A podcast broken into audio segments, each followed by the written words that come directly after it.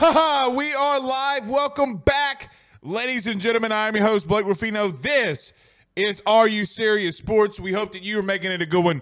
We know that we are as well. How about them LSU Tigers, baby? Western Michigan thinks they could just come on in, drive in on a Greyhound bus, and beat the Tigers? Not going to happen. Not going to happen, as the LSU baseball Tigers sweep the Western Michigan Broncos this past weekend. We'll break that down here tonight, as it is a really good opening weekend for Jay Johnson and company. Glad to see. Obviously, I think the biggest news for everybody was excited to see yesterday and early this morning that Tommy Tanks, AKA Tommy White, will be okay and look like he will play this week or this upcoming week. I don't know if he'll be able to go on Tuesday. We will find that out here tonight as Matt Trent joins us from WBRZ at 7 o'clock. He had the exclusive with Jay today after the game, and I know that they were going back and forth on some baseball talk and things like that, so we'll ask Matt Trent from WBRZ what's going on with Tommy Tanks here tonight. But a great weekend. Paul Skenes looked good. Now you see why Riley Cooper, the big lefty, throwing, I think his last pitch with fastball was at 92 miles an hour, why he started on Saturday. Chase Shores, the very talented freshman, struggled a little bit today, a little bit, gave up a couple hits, but didn't do bad as the staff came in and really helped him out. Ty Floyd today, absolutely just going cuckoo for Cocoa Puffs. He closed it out, or was really the main part of closing the game out today, is he had 3 innings, 4Ks, zero walks, just absolutely dominated today, and Blake Money shut him out. So, great weekend, as we will touch on it all here tonight. But we do got some other things we're going to touch on in reference to LSU. Oh, I'm sorry. My bad, guys. My bad. You're right. All right. So, yeah, we are going to touch on LSU basketball and the Jayden Daniels stuff. If you missed it, we have been publishing some Jayden Daniels stuff. He's out in Dallas with Bryce Young and C.J. Stroud, as those two guys are getting ready for the draft. But Jayden Daniels is preparing himself, obviously, for the next LSU football season. I'll give some updates on that, some things that I saw and things that he was doing. We'll touch on that after we break down some baseball here tonight. So, random Sunday show. We were going to go live Friday night after the opening game, but like I mentioned, since the time change started, kind of put us in a little bit of a bind. But nevertheless, we're here today on Sunday. Mike McCoy, your page is frozen. No, it's not. You need to refresh your page. Holden Lee says, great days recently for women's sports. They are all on a roll. Love to see it. Yes, we will talk some basketball as Kim Mulkey and company go down to Gainesville and get them a dub. Angel Reese just completely going off as she normally does. I mean, look, you got to give her credit, man. Got to give them credit. I mean, the chances of the women Tigers going undefeated until they face South Carolina again looks pretty promising. But let's see. Let's see. Swamp Donkey says, yo, what's up? And also, how many strikes did LSU have during the series? Strikes or strikeouts? Let's see. 3. So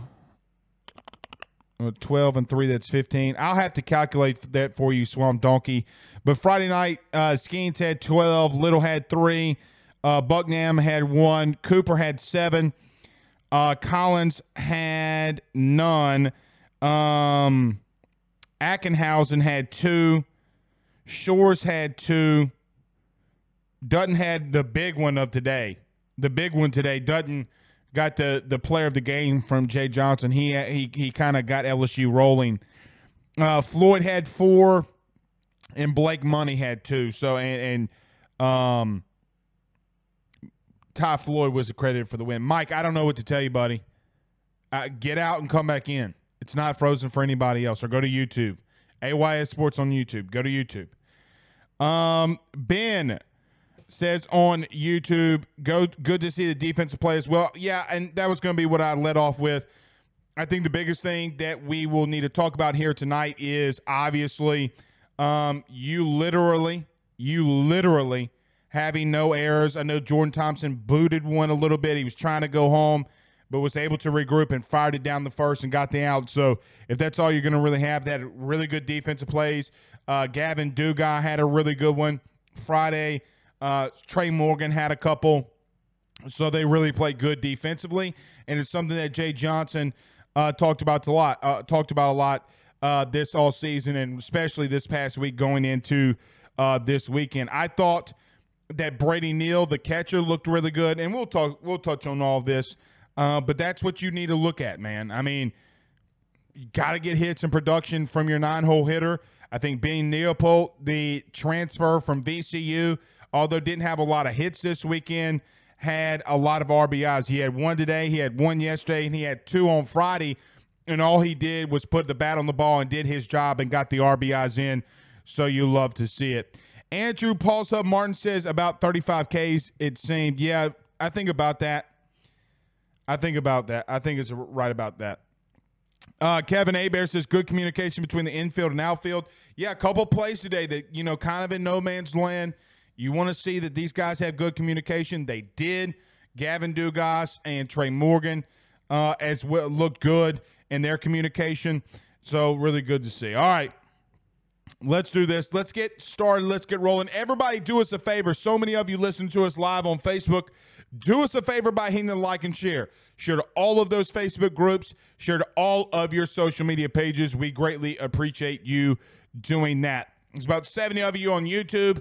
We only got like 16 likes, though. So do us a favor. Stop what you're doing. Everybody hit the like and share. Share to Twitter. Share to Facebook. We appreciate you doing that. If you're listening to us, wherever you listen to podcasts, Apple, Spotify, Google Play, wherever you listen, rate, review, and subscribe there as well. And if you're listening to us on XM Radio or the TuneIn app, rate, review, and subscribe. We greatly appreciate you doing that. All right. Let's get to our first break. We won't be long. Let's talk some LSU baseball. Let's talk about our good friends over at BetOnline.ag, and then we'll be right back. 45 seconds. Stay tuned.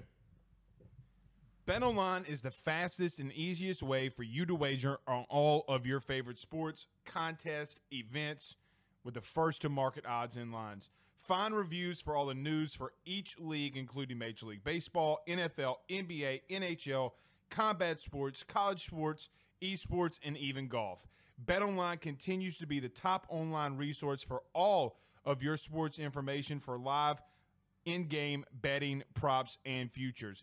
Head on over to BetOnline today and use your mobile device to join and make your first sports bet. Use our promo code BELIEVE50, that's BELIEVE50, B-L-E-A-V 50, to receive your 50% off welcome bonus on your first deposit. That's BetOnline.ag, BetOnline.ag. All right, let's get this thing rolling, y'all. I was trying to do this. We're back, but our board started freezing on us. The board's not ready on a Sunday to get rolling. Arthur on YouTube says no errors. I think that's massive, man. Look, and we can start off there. Right, look, I think the biggest thing this past weekend, everybody I think knew, right, that they were going to be good at the plate. Now, Saturday they struggled a little bit, and Jay called them out on it. Today, Jay talked about how he called out his hitters about not being productive Saturday. Friday, they did really good. I mean, look, Dylan Crews went 2 of 3, had a walk inside of there. Ben Neopol, I mean, the guy that – look, the stat sheet's not going to line up, right? Like, he's not going to be a guy that you're going to see probably hit over 300, but he had 2 RBIs. You look really good. Obviously, you went into Saturday. Gavin Dugas leaned off with a home run, getting a start at second base, did it again today. You had the young guys and Brady Neal, who, man, if the wind's not blowing in on some of these, he might hit a couple of those balls out, your new starting catcher. Paxton Kling had a couple that probably should have went out, and he will get better. I think Paxton Kling will get so much better. He hit the ball really hard. So did Trey Morgan. Sometimes in baseball, the ball just finds guys out in the field. But I think the biggest thing that we were all wondering about, and I get it, a lot of people are going to come in here and say, Blake, it's opening weekend. You're right. Western Michigan is Western Michigan. I'm with you. But you can tell that Paul Skenes is a dude. Okay? 6 innings pitched. He only gave up 3 hits and was mowing dudes down. 12 Ks, but obviously averaging 2 strikeouts per inning. Last 2 pitches registered at 98 and 99 miles per hour. The dudes just got the stuff. We will ask Matt Trent. Now, I know that Matt, I texted Matt a little bit earlier about this, and I know what the answer is going to be. A lot of people were anticipating Paul Skenes to hit this weekend, but after what you had with Tommy Tanks on Friday and literally the bottom of the inning in the first, dude, I mean, I get it. You got a long way to go. It's 3 of 56 that you just completed. You got another game on Tuesday. Maybe you let him hit a little bit on Tuesday, but you don't want your Friday night guy who literally is shoving it up people's ass. No pause intended there. You don't want that guy going out there and have a twisted ankle or something bad happen to him. I know it's cautious, but at this part of the season and what you saw from some of these young guys like Jared Jones, man. Jared Jones is just blasting the ball and doing pretty much whatever he wants at the plate. You still got dudes, man. You still got dudes. And now LSU's going to have to figure out what they're going to do in the infield, okay? When Tommy Tanks comes back, he's obviously going to play third. Now you're obviously going to have to put Gavin Dugas at second after being absolutely hot today. But then you have Ben Neopol, who just all he did all weekend long was drive in runs. It is the look, he did his job. That's all he did was did his job all weekend long. That's all I care about. Runners on base, you get them over, get them in. Get them over, get them in. The name of the game is at least try. Your goal should be to score a run every inning. But what LSU did on the mound this weekend is not going to go unnoticed. Paul Skenes absolutely dealt. Only had 3 times when he had a count that had 3 balls. He only had the 1 walk. Saturday, Riley Cooper. Obviously, Cooper could have, and as this season continues to go on, if he continues to do what he's doing, he only had 71 pitches Saturday during the day. He only went 5 1/3 innings. Had 7 Ks. His fastball had some velocity. His off-speed had some really good break on it. You want to see that continued throughout the year. You can't take him out.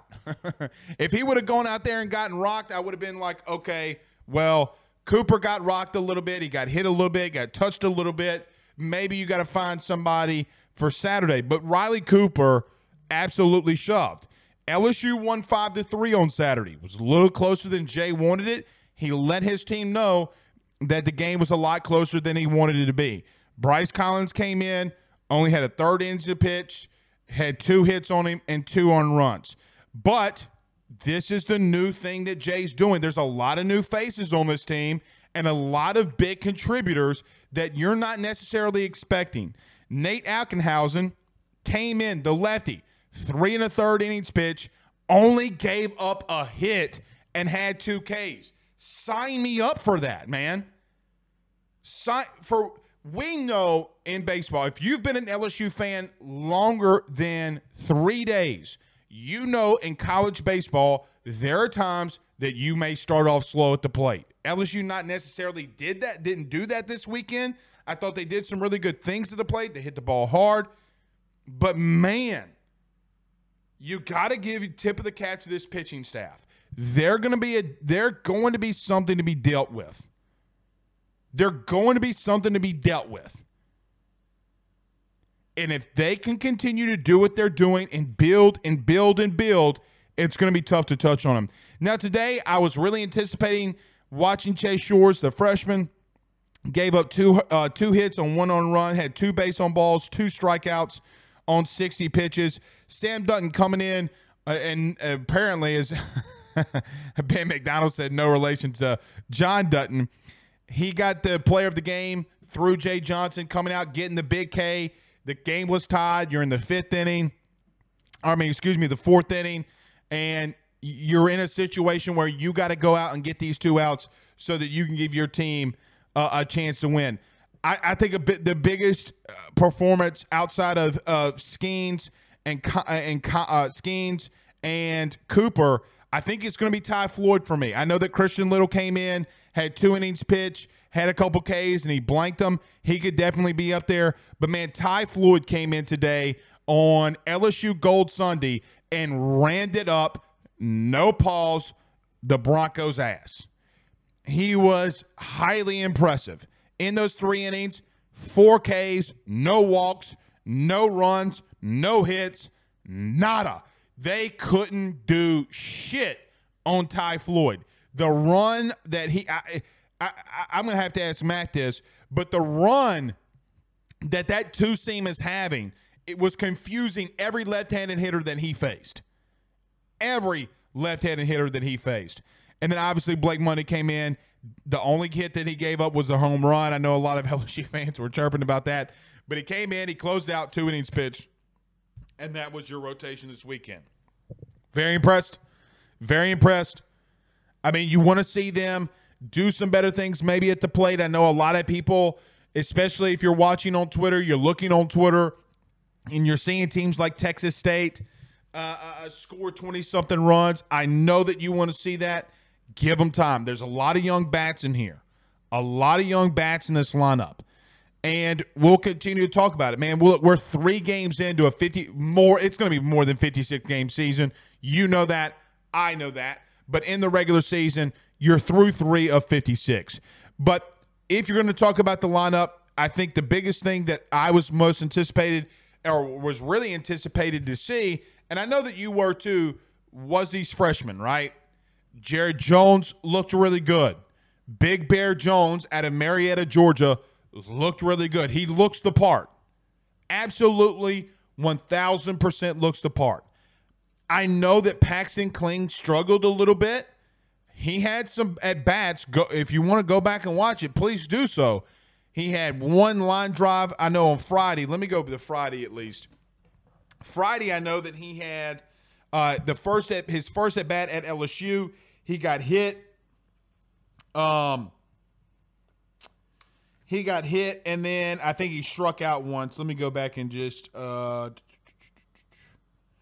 that one. So the first at bat that he had, he got hit by a pitch, and then the second one, remember, was the catch. The ball probably should have been out if the wind's not blowing. I think our buddy Lynn Rollins said it was like 15 to 17 miles an hour. That ball might have gone out in the center field. Just give him time. I think that he'll be okay. But I think of the freshman in the field that surprised me the most was Brady Neal.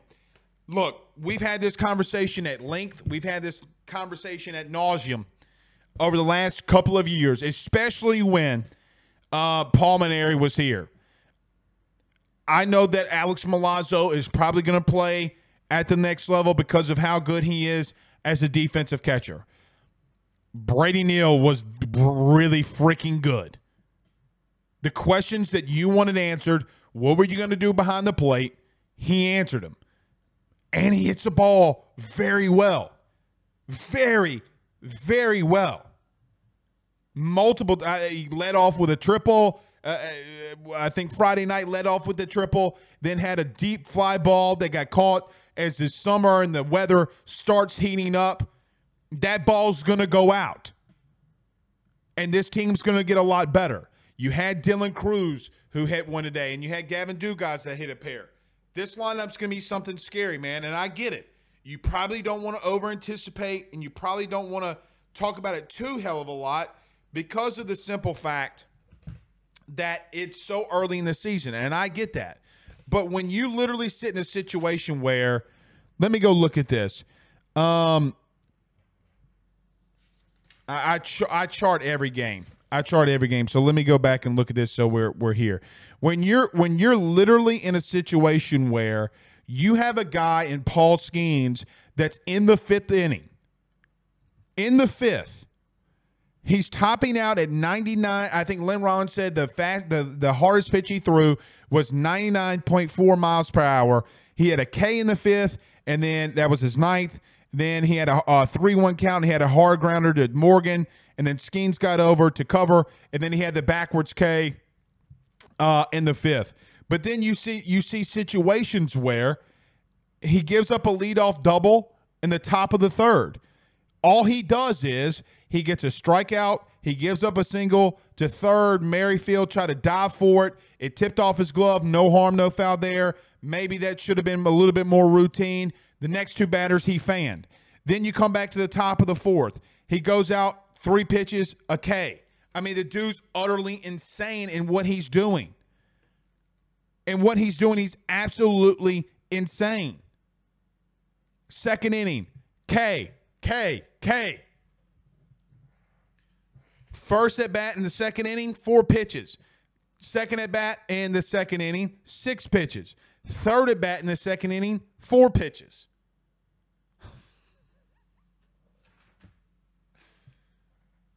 You got a team, man. You got a team. You got to tip the cap to them. All right. Let's get to a couple of these comments. Matt Trent joining us in about 7 minutes. Wayne McBride says, Thompson's homer was a shot. Yeah, it was a shot. Yeah, it was a shot. And he looked good defending. I mean, guys, he had a torn knee last year. He was busted up.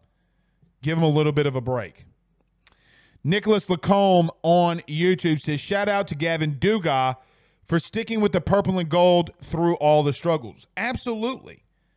Absolutely. Well, man, it's crazy. Did y'all see the glasses he was wearing? That dude's just, you can't take him. I don't know what you do with Ben Neopol. I mean, I know Jay is more than likely going to play Gavin, and he should play Gavin at second. Guys, you literally have 3 guys that can play second base. I knew your worries. I saw them in the comments. A lot of people have worries about that position. Do you have worries about it now? Because what did Gavin Dugas prove to you? The only thing Gavin Dugas proved to you, which you kind of already knew, is that he can go up to the plate and absolutely smash. He's like the Hulk. If Gavin Dugas were a Marvel character, he would be the Incredible Hulk because all he does is smash. Pause. It's true. It's all he does. Tommy Tanks getting hurt gave him an opportunity to be out there at second. This team's depth is insane. And again, Neopol is going to be the guy that gets talked about the least. Runners on third. He had two at-bats on Friday where there was a runner on third, and Neopol hit a line drive in the right field, the runner tagged the third, got an RBI. The second one, a really hard shot to second base into the in between the 4 and 3 hole. For people that don't know, that's between first and second and first. Hits a hard shot in between the hole. Don't have a play at the plate. He gets out at first. That's a 2 RBI game. You had a lot of productive at-bats. You had a lot of big production from really 2 guys that played second base this weekend. And a lot of people inside the chat were complaining about that position. Oh, Mr. Blank. Huh. My coochie hurts.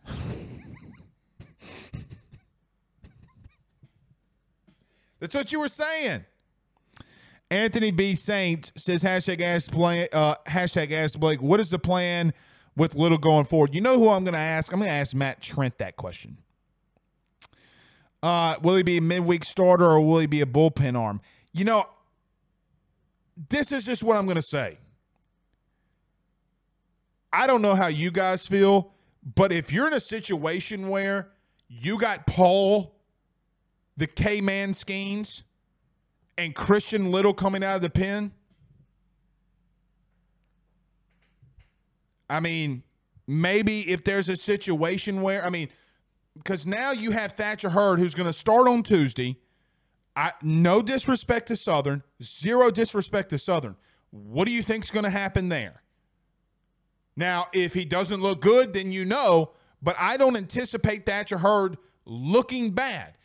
Jay even mentioned that they were in a situation where he probably should have been in the weekend rotation this weekend. But it would seem as if that they're trying to set him up to start against Texas in a couple of weeks, which, by the way, Pooh Bear. I want you to do me a favor. Go take the AYS debit card and let's go get a welcome soon or welcome or get well soon card to the University of Texas for going 0-3 against the SEC this weekend. Huh? The University of Texas going 0-3, Arkansas, Mizzou, and then Vanderbilt clapped those ever-living cheeks. My word. Welcome to the SEC, Texas. You got Vandied. Oh, God, y'all suck so bad. I better not talk shit because just in case they beat us. Wade McBride, a couple more, and then we're going to get to Matt Trent. Wade says Skenes' nickname is PSK from here on out. Okay. I like it. I like it. Brandon Reese says, I saw that Tennessee also struggled. Yeah, they did. And look, I don't mean this in the wrong way, but Jay recruited at an extremely high level at Arizona. Look at the guys that he recruited that didn't come to LSU. They made Doolander look really bad. Not really bad, but they touched Doolander up pretty heavy. All right, one more, and then we're getting to Matt. Aaron Hornsby says, you can pucker up and kiss those baseballs goodbye. Okay. I do love Lynn Rollins, though. All right, let's do this. Let's take a very quick break. Matt Trent on the other side. Talk about our good friends over at the Drake Williams Law Firm, drakewilliamslawfirm.com. Matt Trent, man, 52 seconds. By the Drake Williams Law Firm, drakewilliamslawfirm.com. Whether you've been injured in an accident, you're preparing for a future with your estate planning, you're getting ready to close in on a real estate deal, or you're about to welcome a new addition through adoption into your family, or you're facing criminal charges, you need very experienced attorneys, and that is what the Drake Williams Law Firm will be able to do for you in navigating the legal system. The door to their cozy office in historic downtown Ponchatoula has been open since 1981. They have helped thousands and thousands of Louisiana families and individuals win cases, close on real estate deals, and regain that peace of mind. Their lawyers over at the Drake Williams Law Firm, Ernie Drake III, Ryan J. Williams, and Summer Vignair, are very determined, compassionate, and dedicated to their craft. It's the Drake Williams Law Firm, drakewilliamslawfirm.com. Give them a call today at 985-386-7600. Tell them your good friend Blake Ruffino with AYS sent you on by. We're back. Matthew Trent. Did you see that Texas got blanked this weekend by the SEC?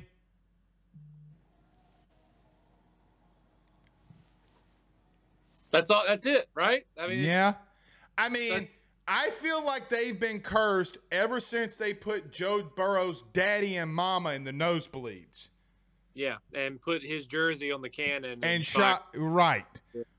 Good luck, guys. And then the other team on the other side of the Southeast, Tennessee. Bro, let me just say this. Jay recruited at a high level at Arizona, and they touched Doolander up something serious. Yeah. Arizona might be a team, dude. I mean, yeah. Okay, sure. We'll see. All right, Matt Trent from WBRZ. Looks like he's in the newsroom. Is Corey Roden next to you? Nah, Corey had to step out. He had to do some errands, get some food. You know, he's still in Mardi Gras mode. He's got tomorrow and Tuesday off, so he's like Tyrone Biggums, you know, just itching to get to Mardi Gras. Just itching to get to New Orleans. You know, he just y'all got some more of those beads, baby. Oh God, I love you so much. All right, Matt, I'll give you the floor. What did you think was the most impressive thing? Or maybe not the most impressive thing, but I guess what did you think of the weekend? I will be truthful. For me, buddy, I mean, what they're doing out of the pen is just, I mean, Ty Floyd, Matt, 3 innings pitch, he didn't give up anything, not a walk, not even a anything. So I asked Ty about that today, and I was like, you know, you saw the dudes that came out, you saw Ty Floyd come out, you saw Blake Money come out, and I know Blake gave up the homer, but he still looked really good. The thing too, and I talked to Blake about this on Friday, and I don't think he'll mind me telling this, is, you know, and I had spoken to you about it. I was like, you know, when I saw him in the fall throwing and early in spring, you know, I noticed that, you know, some stuff was different mechanically, and that his arm swing looked a little bit shorter and a little bit cleaner, and his mechanics looked like he wasn't fighting himself, you know, throwing. And he said, that's it. He said, that's all Wes. He was like, that's all Wes Johnson. And Ty said the same thing today. He was like, Wes, you know, just he has done so much in a short amount of time that we don't even know about. And Jay said it today. Jay Johnson said he has the ability to take analytics, this world we live in where we're inundated with information, break it down, not only tell you what it means, but how it relates to you and what we're trying to work on with you individually. And Ty Floyd, I asked him, I said, is your fastball harder? I mean, I think he hit Matt, a 5. He hit 97 3 times today. I was going to say, I saw him at 95 a couple times. So, yeah, if he hit 9, I mean, he was 90. That his two-seam was filthy. Yes. And he said, yeah, he was like, the fastball is harder, but I'm controlling it a lot better than I did last year. That's what I was going to ask you. Because to me, I didn't even say this in my opening monologue because I was waiting for you to come here. Matt, does it not seem like they're throwing more strikes? Because my God, they were not in a lot of 3-ball counts. They didn't walk a lot of dudes this weekend. No, and I think on Friday, after the first inning walk for Skenes, I think he had 2 or 3 3-ball counts the rest of the game. That's correct. And Christian Little didn't have any. I mean, Christian Little went, 6 up, 6 down? 6 up, 6 down. Good luck. And his cutter is like 86 to like 88. Good luck, guys. Like, this is wild what we're talking about. Like, this is wild, just a little bit of just development and growth that these pitchers have seen under Wes Johnson. It's really phenomenal because, look, like Ty Floyd, control has always been his biggest issue since stepping foot on campus. No doubt. He's always had the arm talent. He's always had the off-speed stuff. It's just about putting it where you want to. And today I thought it was just, again, he was out there just free and easy. The fastball was where you wanted it to be. Not only was it where you wanted it to be, where he wanted it to be, but it was harder. It was harder. And he's getting dudes out. He's getting lefties out. And Christian Little was great. Paul Skenes, we knew he was going to be lights out. But, like, these dudes that are coming in, just one after the other, and the misses are small when they do miss, and the control is there, the off-speed stuff. You know, I know we got touched up yesterday, but Bryce Collins looked really good. That breaking ball is a lot sharper. Like, everything looks so much tighter. Yeah, Bryce got busted, but I mean, it was just like, I mean, they were hitting really good pitches. Yeah, and I mean, you know, that's what Skenes said on Friday. He was like, "Yeah, the double the kid had down the line. I mean, he just pretty much closed his eyes and just dropped the barrel." Hey, seriously, it's not wrong. He did. He was like, and Paul's like, I don't know if, you know, he was hunting the fastball and, you know, got to it early or guessed or whatever. But, you know, they're making, even when they're getting hit, they're making really good pitches. And I'm going to tell you what, like, I know I might be off my rocker with this. A freshman catcher handled this entire staff this weekend. Okay. We have questions in here. Like Ryan asked you, hashtag ask Matt. Most impressive freshman. Look, it for me, on all levels, it's Brady Neal. Bingo.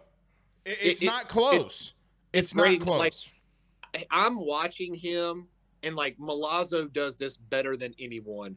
Is constantly having a line of communication with the pitchers and the infield too. especially on first and third, especially if it's a bunt situation, constantly talking, making everybody aware of the situation, and being able to handle a pitching staff too. You watch him immediately, especially after a strikeout. He's coming right out of a squat, coming right to the pitchers, talking. They're talking. Dude, he's a freshman. He's 18 years old. And he's doing that to Paul Skenes, who's going to be a top 10 pick this summer. Do you know, like, the advancement that is, especially at that position, to be able to handle? And that's the thing. He handled three different pitchers who all three have different has three different types of stuff and are at three different stages in their career. Okay? That's true. You've got Paul Skenes, who's very successful, who's going to be a top 10 pick, okay, who's 97-99 with an unbelievable breaking ball. And then you go to Riley Cooper, who's getting his first start of the season, his first start at LSU, if I'm not mistaken. Second. Okay. I mean, you know, it is what it is. A crafty lefty, okay, got really good control. And then you got a freshman Chase Shores.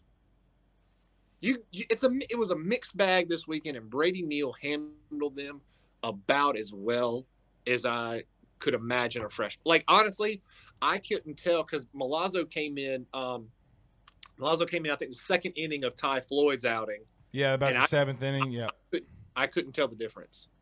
Just the way they went about managing. And Matt, tell me if I'm wrong here. Oh, I'm sorry. Continue. I'm sorry. No, just managing a pitching staff and, you know, getting guys ready, getting guys focused, and blah blah. Which, by the way, Jay Johnson said, do not rule out Paul Skenes hitting this year. Okay. I want to get to that later on. That's like my fourth or fifth question to you, but remind me of that. All right. You know what's crazy is Jeffrey brings this up.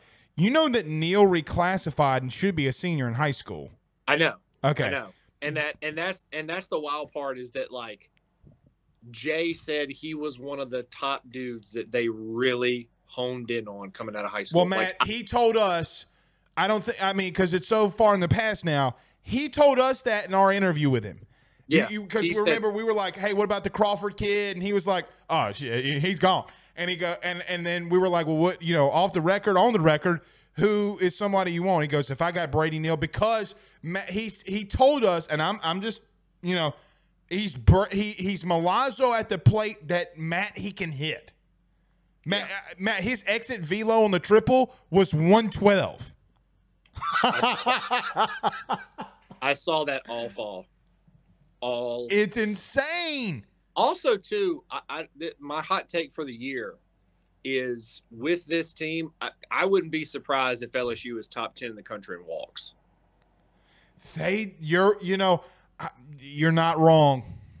I just see, like, especially the freshmen, I just see so many dudes going up there with a plan, and they got a clue.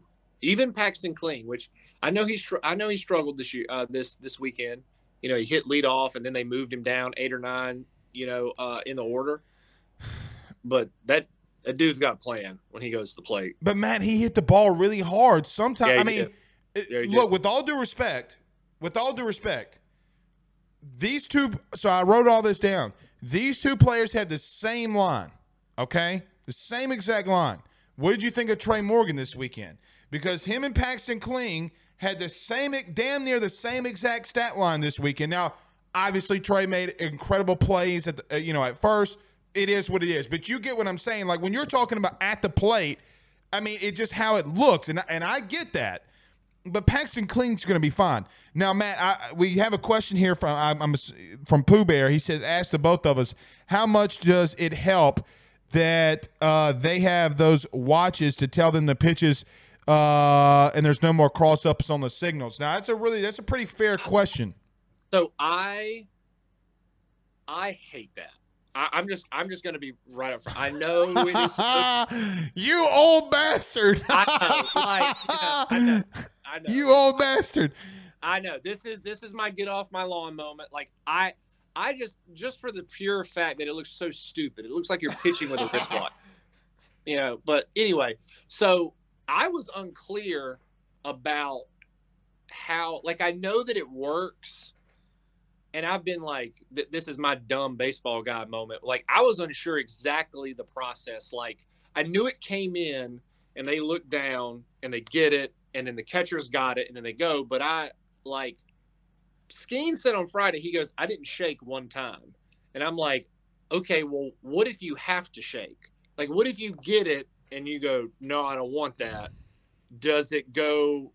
Okay, so now does Brady call the pitch and then we go, or do you have to go? Because I'm thinking in my mind that would take forever. Okay, I get it. No, I don't want it. And then I got to wait for it to come in again. And what if I shake again? Do I have to, like, you know what I mean? Like, we've got to, you only get, you know, half a, you know, 30 seconds or so. Okay, well, I found this out because I was watching Tulane just a minute ago. Okay. The clock does not start until you hit the rubber. Yeah, it doesn't start until you hit the rubber. So you could, I guess you could technically stand on the mound and just shake and, you know, whatever. I mean, I guess that would be, that's a great question. I mean, I guess you just got to. So what happens is like, just watching most of the guys, it's like, so if I get, you know, if there's an out, okay, it's an infield out, okay, we throw it around a little bit, and then it comes back to me. I see most of the guys get it right when they get the ball back as they're walking back to the mound. So, like, as they're walking up, they're, like, checking it, and they go, okay, fastball in, all right, cool. And then they get on the mound. But Ty said today that how it goes is, like, Wes Johnson is calling the pitches. Like, he is calling the pitches. And he goes, all right, fastball in, you get it, okay, no, I don't want that. Then he just – literally, he just sends in another one. So there's no kind of default where it ever goes to the catcher. Now, I don't know if that's different with Milazzo or Travinsky or whomever, but the way it is now, Wes Johnson is, okay, fastball in. Okay, doesn't want that. All right, let's go breaking ball away. Okay, doesn't want that. Let's go changeup. Okay, good, go. That's how it is, according to the pitchers. So I don't like it. I think it looks really dumb. I think it looks like you were pitching with, you know. An Apple Watch on? Yeah, but outside of it looking stupid, it is very efficient. It is very efficient, and Matt, here's the truth. Both games got cut off an hour. You know what?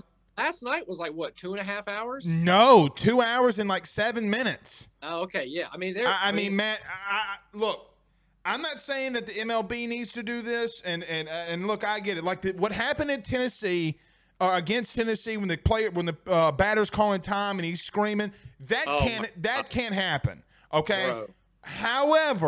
However, I'm cool with there not being a 3-hour game because, Matt, truth be told, if you watch 56 of these things, you're literally going to waste a month of your life from a time perspective. Bro, when we start, like, especially like when it comes to SEC play, you know, you've already got 20-some games in, almost 30 games in. Bro, I don't want to – like I've told you, I don't want to – and that's why I'm glad they put the run rule in too. Like, I don't want to sit out here and great as it is for the fans and as great as it is for the stats, and maybe some guys get some playing time that would normally not get it.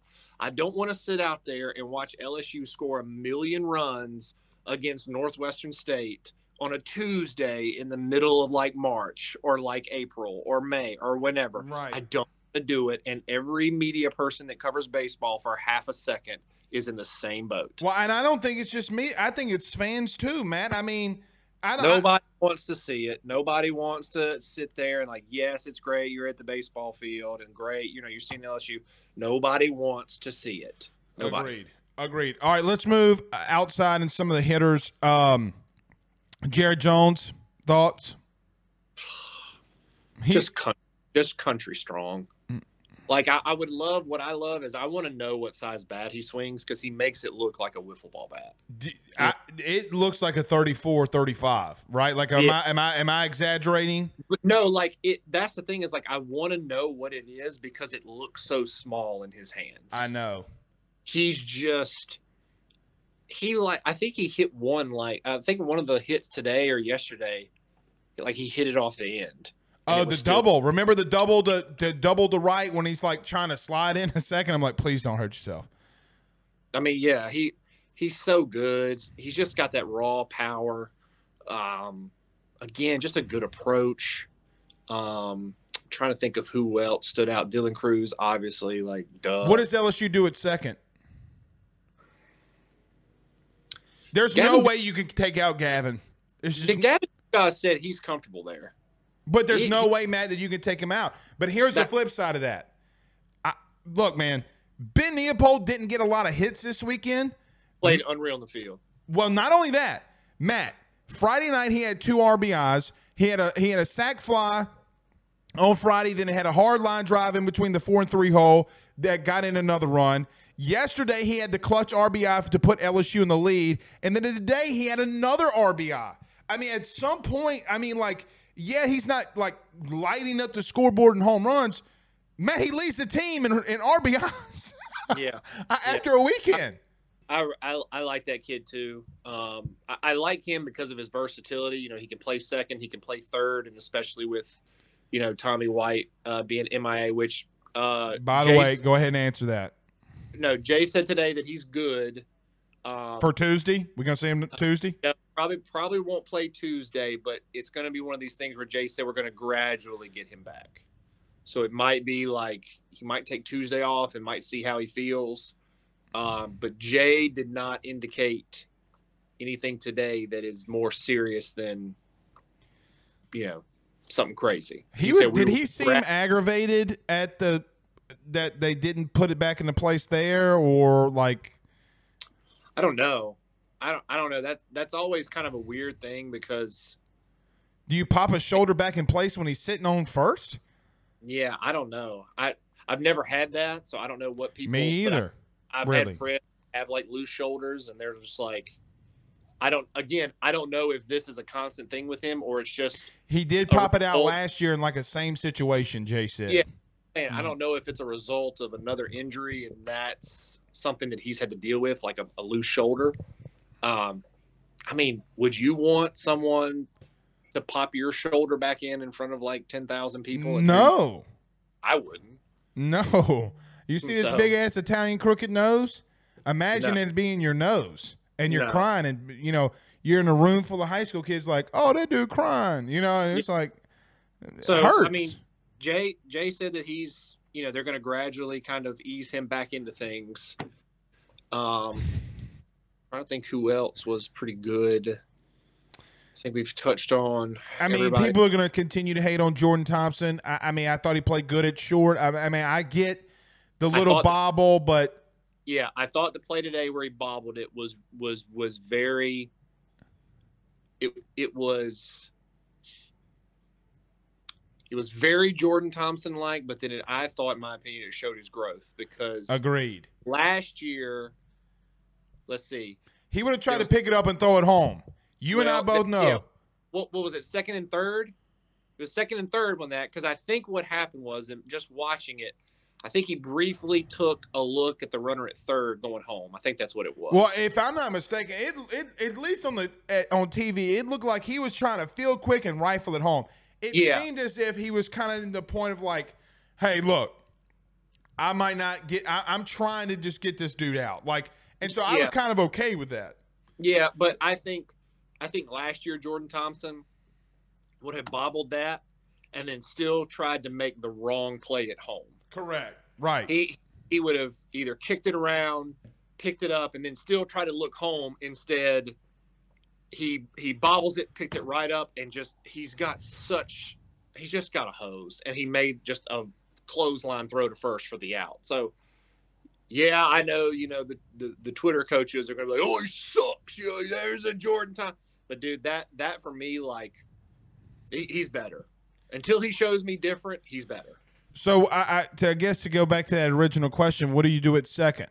I mean, you can't take Dugas out. I mean, no, I think right now you keep Gavin there, but see, that's the thing is like that you can just do so much with him because he's hitting so well, and he's another versatile guy too. If you want to give someone in the outfield a break, put him in outfield. If you want to give someone at second a break, put him at second. He's worked at third. I mean, he played third the other Friday when Tommy went out. So, I mean, he's having dudes like him and Neopol, like dudes that you can just say, hey, you want to like catch, or you want to play short, or you want to play first, or you want to do whatever you want to do because we know you can do it. Those dudes are crazy valuable. Crazy valuable. No doubt. No doubt. I mean, and you got to give it to him. Dylan Crews going to see a lot of balls again this year? Because Matt, he got in 4 3-ball counts this weekend. You know, that's the one thing I was wondering too, is like with guys like him, it's going to be different in SEC play, but I really do wonder in situations how much he's going to be pitched to. Matt, I don't mean this in a disrespectful way, because I think Trey Morgan's going to hit 325, 350 again. Okay, mm-hmm. He ain't Tommy White. Now, if you remember, when that first at bat, they didn't throw to him. I mean, at all. They stayed away from him. He walked. Obviously, Tommy White gets the RBI single. We go where we're at.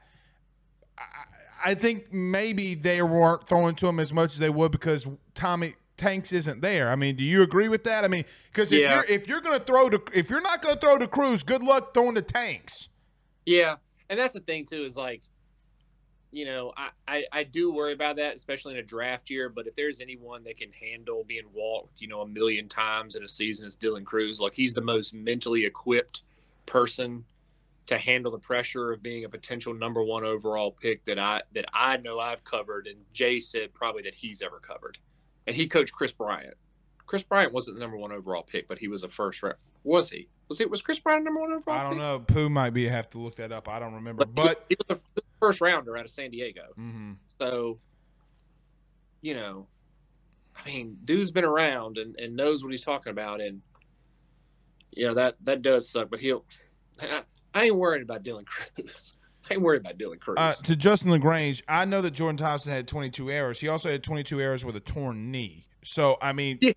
So that could have been 42 if we're being anybody else. That's 42. Dustin said he was a number 2 pick. Okay, there you go. Okay, I knew he was the first. Let me ask you this question: any other things surprise you this weekend?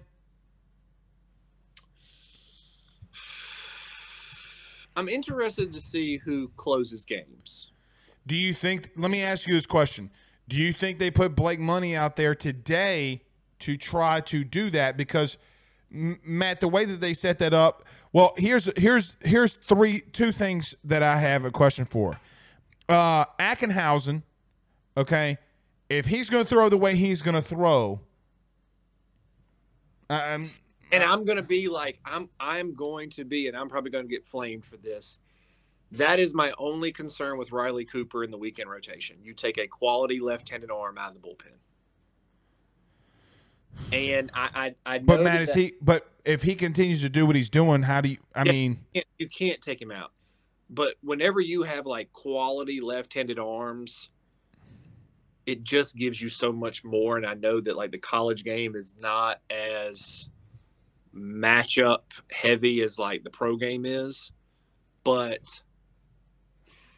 and I don't want to be like, oh, the sky's falling, like, they suck, like whatever, but it did kind of worry me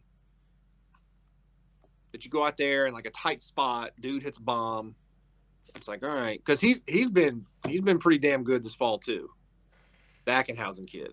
Yeah, I mean, Matty came in, threw 3 1/3 inning, he gave up a hit. Yeah. So that's, I mean, of course, but I just. And a dribbler at that. Yeah. I think. God, they need Javen Coleman to come back. I know that he's hurt, and Jay said he's going to leave him on the roster just in case, but if you got Coleman back, then that's 3 guys that you can. Yeah. But I still like in terms of short relief, between Javen Coleman, healthy, Ackenhausen and Riley Cooper. Who are you taking? I'm taking all 3. I'm taking Riley, but I mean, of course you are. I get what you're saying. Let me ask you this. You know who I thought was really impressive that I hadn't mentioned all show yet? Bro, Brady Joe Bear. Buddy, listen, I think Pearson's going to be really good. Shit. If that kid can play the way that he's playing and left, man, he got out twice on Friday. One was the line drive that the dude dove for it at second, and the other one was a deep fly out to center field. Today he comes in, hits a rifle shot to right. Last year, he would have struck out. Now, let me ask you this question. What the fuck were they doing? Excuse me. What the fuck are they doing giving him the strike and ringing him out without giving him a warning? title. Dude, I have seen so much wild stuff this weekend with just college baseball. Tennessee was the worst, and the kid calling time. Okay, Brain Joe Bear is just as bad in my opinion when Jay is given a sign, okay, and giving him a strike. They didn't even give him a warning. Mm-hmm.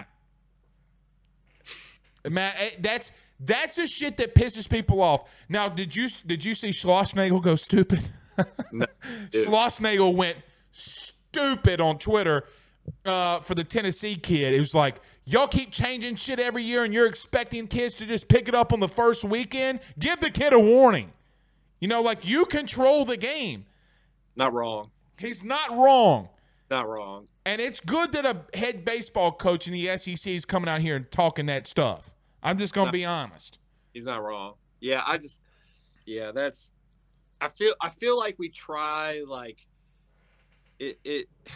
they're trying so much to do stuff, and I get it, it's for the betterment of the game, but they're really just getting in their own way with some of this stuff. No doubt. Like, I don't know. I mean, I get what they're talking about with, like, me personally, I think the pitch clock. Like, do we really need that? Like, do we really? Who? I have yet to see someone that's been banged for it, for not throwing a pitch under 20 seconds. So, like, going back to the Tennessee game, okay, that game against Arizona, they give the kid from Arizona a warning. Okay, they call time. The back ump comes out and, you know, hits his watch. Okay. So Tony Vols comes out and throws a fit. I know what the fans and everybody in this chat's going to do. Oh, the Italians throwing a fit. I get it. But, Matt, that comes literally on the next half inning of them not giving the kid the timeout. Like, so you're giving Arizona – now, I think a little bit of that is, you know, they're trying to upstage Tony Vols, but, I mean, what do I know? I mean, come on, dude. I mean, this is insane. What you going to give the kid a walk? Matt, that's the alternative. They're going to let the kid get a walk. I'm just like – or a ball or whatever they said. I'm just so kind of upset with stuff like that. Like, in the big leagues, I think this year in AA or AAA, they're going to try, like, robo umps. Not going to work. Like, come on. And no shifting. Like, come on, guys. Like, I kind of like the no shifting a little. No, stop it. Stop it. I kind of like it. This is my only argument for the shift. Is, like, we are very pro analytics now. Okay, right? Like, right. We got everything. Like, we got everybody's bowel movements, you know, tracked to the hour. That's how much stats and numbers that we're into now, right? Okay? So if we're given all these analytics and I know exactly where you're going to hit it 9 times out of 10, why can't I use that? Why can't I run someone out there? And the MLB, I read an article in The Athletic last year. The MLB did a study and said the percentage of hits that were on a no-shifted defense versus a shifted defense, the difference was so low it was, like, hardly measurable. Like, it's just these old dudes. These dudes like Joey Gallo, who doesn't know that there's a whole left side of the field that you can use. First off, sir, we use Joey Gallo's name in great reference here. Okay. Fan of the show. Joey, I know you strike out to home run ratio is like 2-1. Okay. So you do realize that there's, like, a whole left side of the field. And dudes that, like, get upset when they put the third baseman right next to second base, and then the shortstop second. I'll never forget because, you know, Gallo played with I'm not going to go there. I just know for a fact that when Joey Gallo was at bat last season or 2 seasons ago, whenever it was, the third baseman literally was standing over second. Yeah. And, like, I don't want to be that dude because I have used this argument, and it is kind of stupid. Like, if you're in the big leagues and you can't handle the bat enough to, like, hit it the other way. Like, yes, that is a very stupid thing to say that I have said before, okay? But Can you not bunt? Like, can you not just bunt it down the third baseline? I agree with that. I agree with that. Like, I don't care who you are. You could be Riley Cooper. You could be Joey Gallo. You could be Professor Clump. If you bunt it down the line, if you bunt it down the third baseline on a shift that drastic, bro, you're beating it out. You're beating it out. You're beating it out. There's no shot. Thoughts on Thatcher Hurd starting Tuesday? I love it. I do. I think he works himself in the weekend rotation? I really think I would not. He's my pick to pitch against Texas. Agreed. Yeah, I think he's going to be in the weekend rotation sooner than later. I really do believe, and Jay has said so. He's right there. He's like the fourth guy, obviously. Thoughts on doing that just for Texas? I mean, some people. Let me tell you what some fans have said. Okay, and I don't think that they're necessarily wrong, but I don't think that they're right.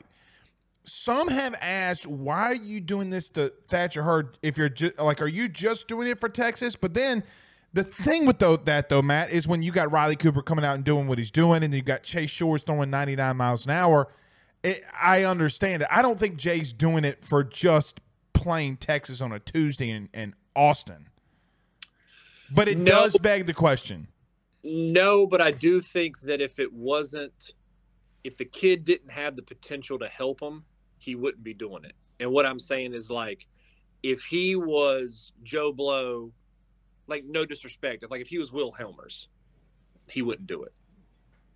But since he's right there, and I don't know, like, I'll tell you, I don't know what the issue is with Thatcher Hurd. Like, I don't know if, because I went out there, I saw him in the fall, he got touched up a little bit, but then I would see him dominate.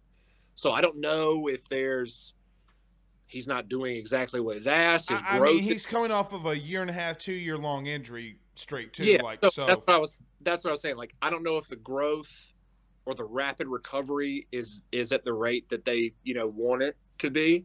But I mean, dude, he's got good stuff. I agree. And I like you said, I heard you, like, it's pretty obvious what he's going to do against Southern. I mean, Matt, the likelihood of him shoving against Southern. I mean, what I don't think people are ready for. You're talking about a Friday stuff guy. I mean, he's got Friday stuff now. Yeah, he does. You're having a Friday night guy go against Southern, okay? Yeah. And if he performs well, it's to the normal fan. It's going to look like, hey, bro, And look, Matt, I like Chase Shores. His command was a little off today. Let's see what he does next weekend. It was off. Yeah, it was. It was off. But I think that, like, he's another one of those guys that, dude, when you throw 98, 99, your control can be a little bit off and you can still have success. You can be effective with life. You can't. Well, so when they were reviewing the double play today, you remember the inadvertent slide or whatever? You do know that he tossed, and Lynn Rollins talked about this. He was warming up. He lobbed. He just kind of nonchalantly threw it up there, and Lynn Rollins goes, well, that's a 93-mile-an-hour warm-up pitch. I saw him warming up in the first inning when he went out there, and he was playing catch, like not even going through full mechanics, kind of standing up straight, and it hit. I saw 95 on the scoreboard. It's insane, man. It's so insane. Like, I think, but going back to the Texas game is, like, again, this is my get off my lawn moment. I think any midweek game you should play to win, and not, depending on who it is. You play to win the game. Now look, let's be real again. Does LSU need this weekend starting nine to beat Southern? No. Do they need it to beat Northwestern? No. Other teams that are far inferior to them? No. Texas? Matt, I don't know if you saw him this weekend. Buddy. Listen, they had – I trolled Texas all weekend long.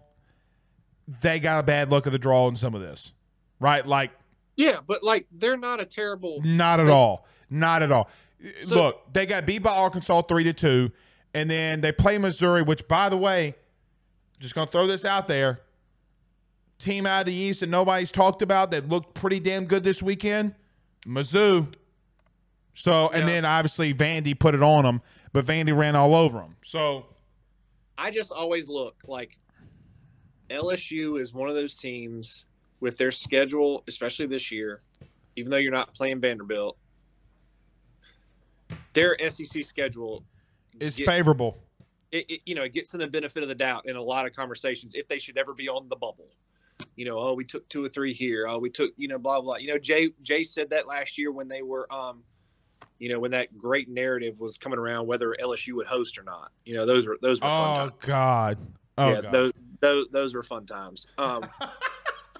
And but of course, Jay is going to do his due diligence as a coach, and he's going to make a case for it. But like, if you have a win against Texas like that, could be like, okay, all right, that's a big non-conference on the road win if you get it. I mean, I don't know what they don't have anything else like that in the midweek. They don't have anything else. And really and truthfully, Matt, their non-conference isn't that terribly strong either. No, it's awful. I mean, right. We can say it's terrible. I mean, this weekend, Sam Houston State's going to be scrappy. Iowa's in the Big Ten. Big Ten baseball outside of maybe Michigan and Ohio State every other year is. By the way, did you see Texas State put up 24 runs on Northwestern? Bro, I mean, it's Northwestern. I know, but Matt, who's the worst team in the SEC? Which Northwestern are you talking about? I'm talking about like Mike Greenberg, Northwestern. I'm talking about like, I don't know, because that's I refer. I'm talking about Stuart Scott, Northwestern. I'm talking about Chicago, Michael Wilbon, Northwestern. Because I say that here, and people think I'm talking about I don't. Let me tell you something. You remember the whole 2019 week when LSU played Northwestern? You know, obviously, I played Southeastern. We hate North. I don't ever refer to them. I call them the other opponent. I'm never going to ever reference Northwestern State as long as I live, ever. I think they stink. I think their mamas stink. I think they got, I just think all of them look like ass. I think if you go to Northwestern State and you get a degree, good luck for you. You ain't got no teeth. That's how much I don't like them. It's kind of like how the spiders don't like some other people, Richmond. I'm just saying. No, we're very friendly. We Matt, welcome. I've heard you talk about how your disdain for other teams. Spare me. If you don't want me to screenshot some of our text messages about other programs and post it on Twitter, I think you'll stop. No, I don't have disdain. Like, obviously, VCU is our rival, and every year that I was there, like, UVA was top 5 in the country, won a College World Series, like, all that stuff. So we're supposed to hate them. But, like, I just also have noticed something in Louisiana, like you, especially media people that are from Louisiana, y'all got some weird hills to die on. Like y'all got some weird, like you should hate Nichols like that. Oh, I hate like, Nichols. I hate Nichols. Yeah, but you shouldn't hate like, Northwest. That's like me saying, DeVry University just really hit my ears just in a tizzy. Like, that's just the most random thing you could ever say. Like, why of all the teams in the Southland, you hate Northwestern? Like, hate Lamar. I wouldn't want to live in Blomont either. Like, let me tell you something. Here's my Southland Conference hate list. You ready? I'll go Nichols 1. I always hate Nichols. It has to be 1. Northwestern State 2. Stephen F. Austin was 3. Sam Houston State was 4. But you got to remember, Lamar wasn't that big of a thing when I was in school. Like they kind of really were ass. I tell you what, the only team that it was okay because I just think they're so dumb and inbred. Central Arkansas was okay. But I'm saying, played a banjo at halftime. I'm not joking.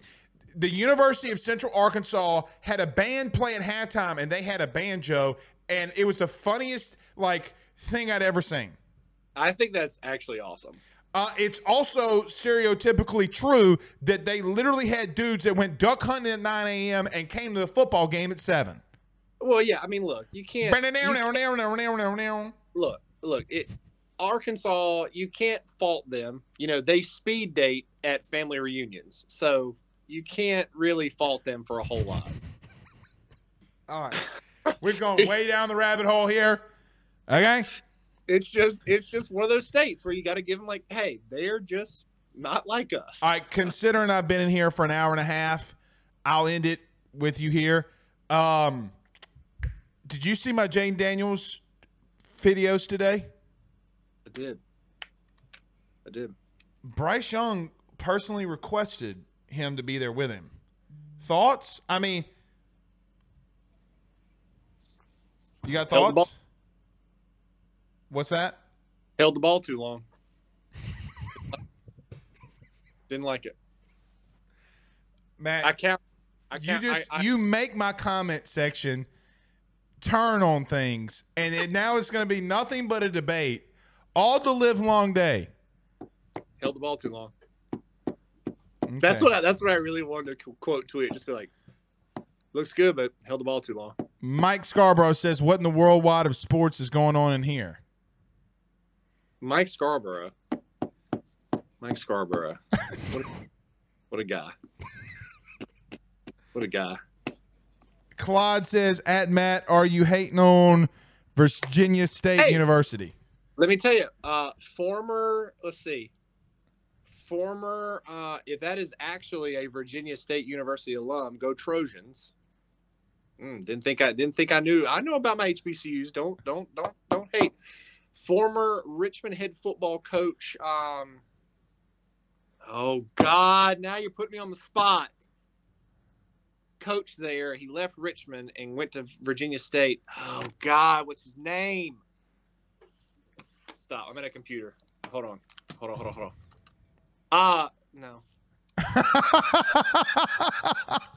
Hold on.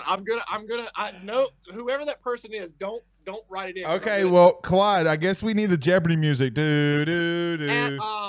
No, he's at, damn it. I hate when this happens. I mean, we're just waiting for you. He's at, yeah, your world. Don't worry. Yeah, your world, Matt. We just live in it. Latrell Scott. That's it. He's at East Carolina now. Okay. He coached at Virginia State. Great guy. In Petersburg, Virginia, I believe. Go Trojans. He really left an imprint on you, Matt. It took you 45 minutes to remember his name. Hey, dude, you know how many coaches I've come in contact with in my career? I mean, Matt, I'm just saying. Just for that, I'm going to get you Northwestern State bed sheets and send them to your house. Okay, I'm okay with that. Mike Scarborough says, you buy a jacket like Matt Trent and it comes with a free bowl of soup.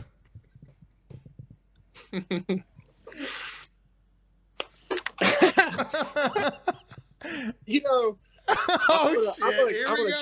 here we go. I'm gonna keep this PG because you know Mike's got his first girlfriend since the Reagan administration, so I know he's feeling really good, but we'll see. We'll start screenshotting some of Scarborough's outfits. Oh God, Jesus Christ! Oh. All right, Matt. What time are you going on? Are you going on air tonight? No, I've already done. I did just a recap of today, Big Corey's anchoring tonight. I've got this horrendous All-Star game from Salt Lake on. I'm the only thing that I cared about was watching McClung going off last night. You know, how about that? He's played two games? Well, if you don't remember, Matt, I mean, he played against LSU last year. I remember. At Texas Tech. I mean, he people forget that he had the under the rim, dunk. And, I mean, dude's been dunking on people all the time. I thought it was a really good one. I mean, who was the guy that had his elbows in the rim? Yeah. Yeah. That's what she said, pause. Yeah. Okay. Gate City, Virginia native. Fun fact, Virginia guy, Virginia boy. See, have you been seeing on Twitter that the state of Tennessee and the state of Virginia is battling for this? Have you seen this? For what? Hold on. Now you're going to sit here and wait for me because this is the last thing we're talking about. Hold on. McClung. Hold on. You have a very top-tier Google face. I want to let you know. It's very serious, but it's sly, too. I can't tell you if you're looking up, Mac McClung's stats are like backdoor busties on porn. Oh my God. Dude, you have serious issues, Matthew. What backdoor busties? What is a ZJ? What? Oh, well, first off, what is a ZJ? You don't know. You can't afford it. I can't afford it. All right, so I don't know how to scroll this in. Hold on, Pooh. He said Control Plus. All right. So apparently, if you can see here on his Wikipedia, it says that he is from Kingsport, Tennessee. He was probably born there, but he went to high school in Gate City, Virginia. Oh, okay. Well, and I mean, they're fighting for the right of who owns the white man. Yeah, but then I think he went. Didn't he go to Georgetown first before Tech? Yeah, I think so. Something like that. Yeah. Yeah. So yeah. All right. Yeah. Go ahead. So, damn. I don't know. I've got a lot of. I saw. Let's put it this way: when a white guy wins the dunk contest, there are some all-time memes, as I'm sure you can imagine. On that note, I'm out. Happy Black History Month. That is our producer, Pooh Bear. How about? Well, no, I'm not gonna say that either. I'll get canceled in a heartbeat. I'm not gonna say that. Hey, go Tigers! Great start to the weekend. Yeah. Goodbye, Matthew. Have a good day. Hey, see you guys. All right, that's Matt Trent, WBRZ. All right, I was going to talk about this Jayden Daniels thing. Actually, I think we're going to just postpone that until tomorrow, along with the basketball update, because this has been a good show, and we've been here about an hour and 20 minutes. So we'll just go ahead and call it a night. All right, Pooh Bear and them are live in 12 minutes over at the Golden Boot Pod. Go over there and subscribe, notification bell, all that good stuff on YouTube. Golden Boot Pod. Until tomorrow, knuckleheads, we'll see you soon. Peace out, Girl Scouts.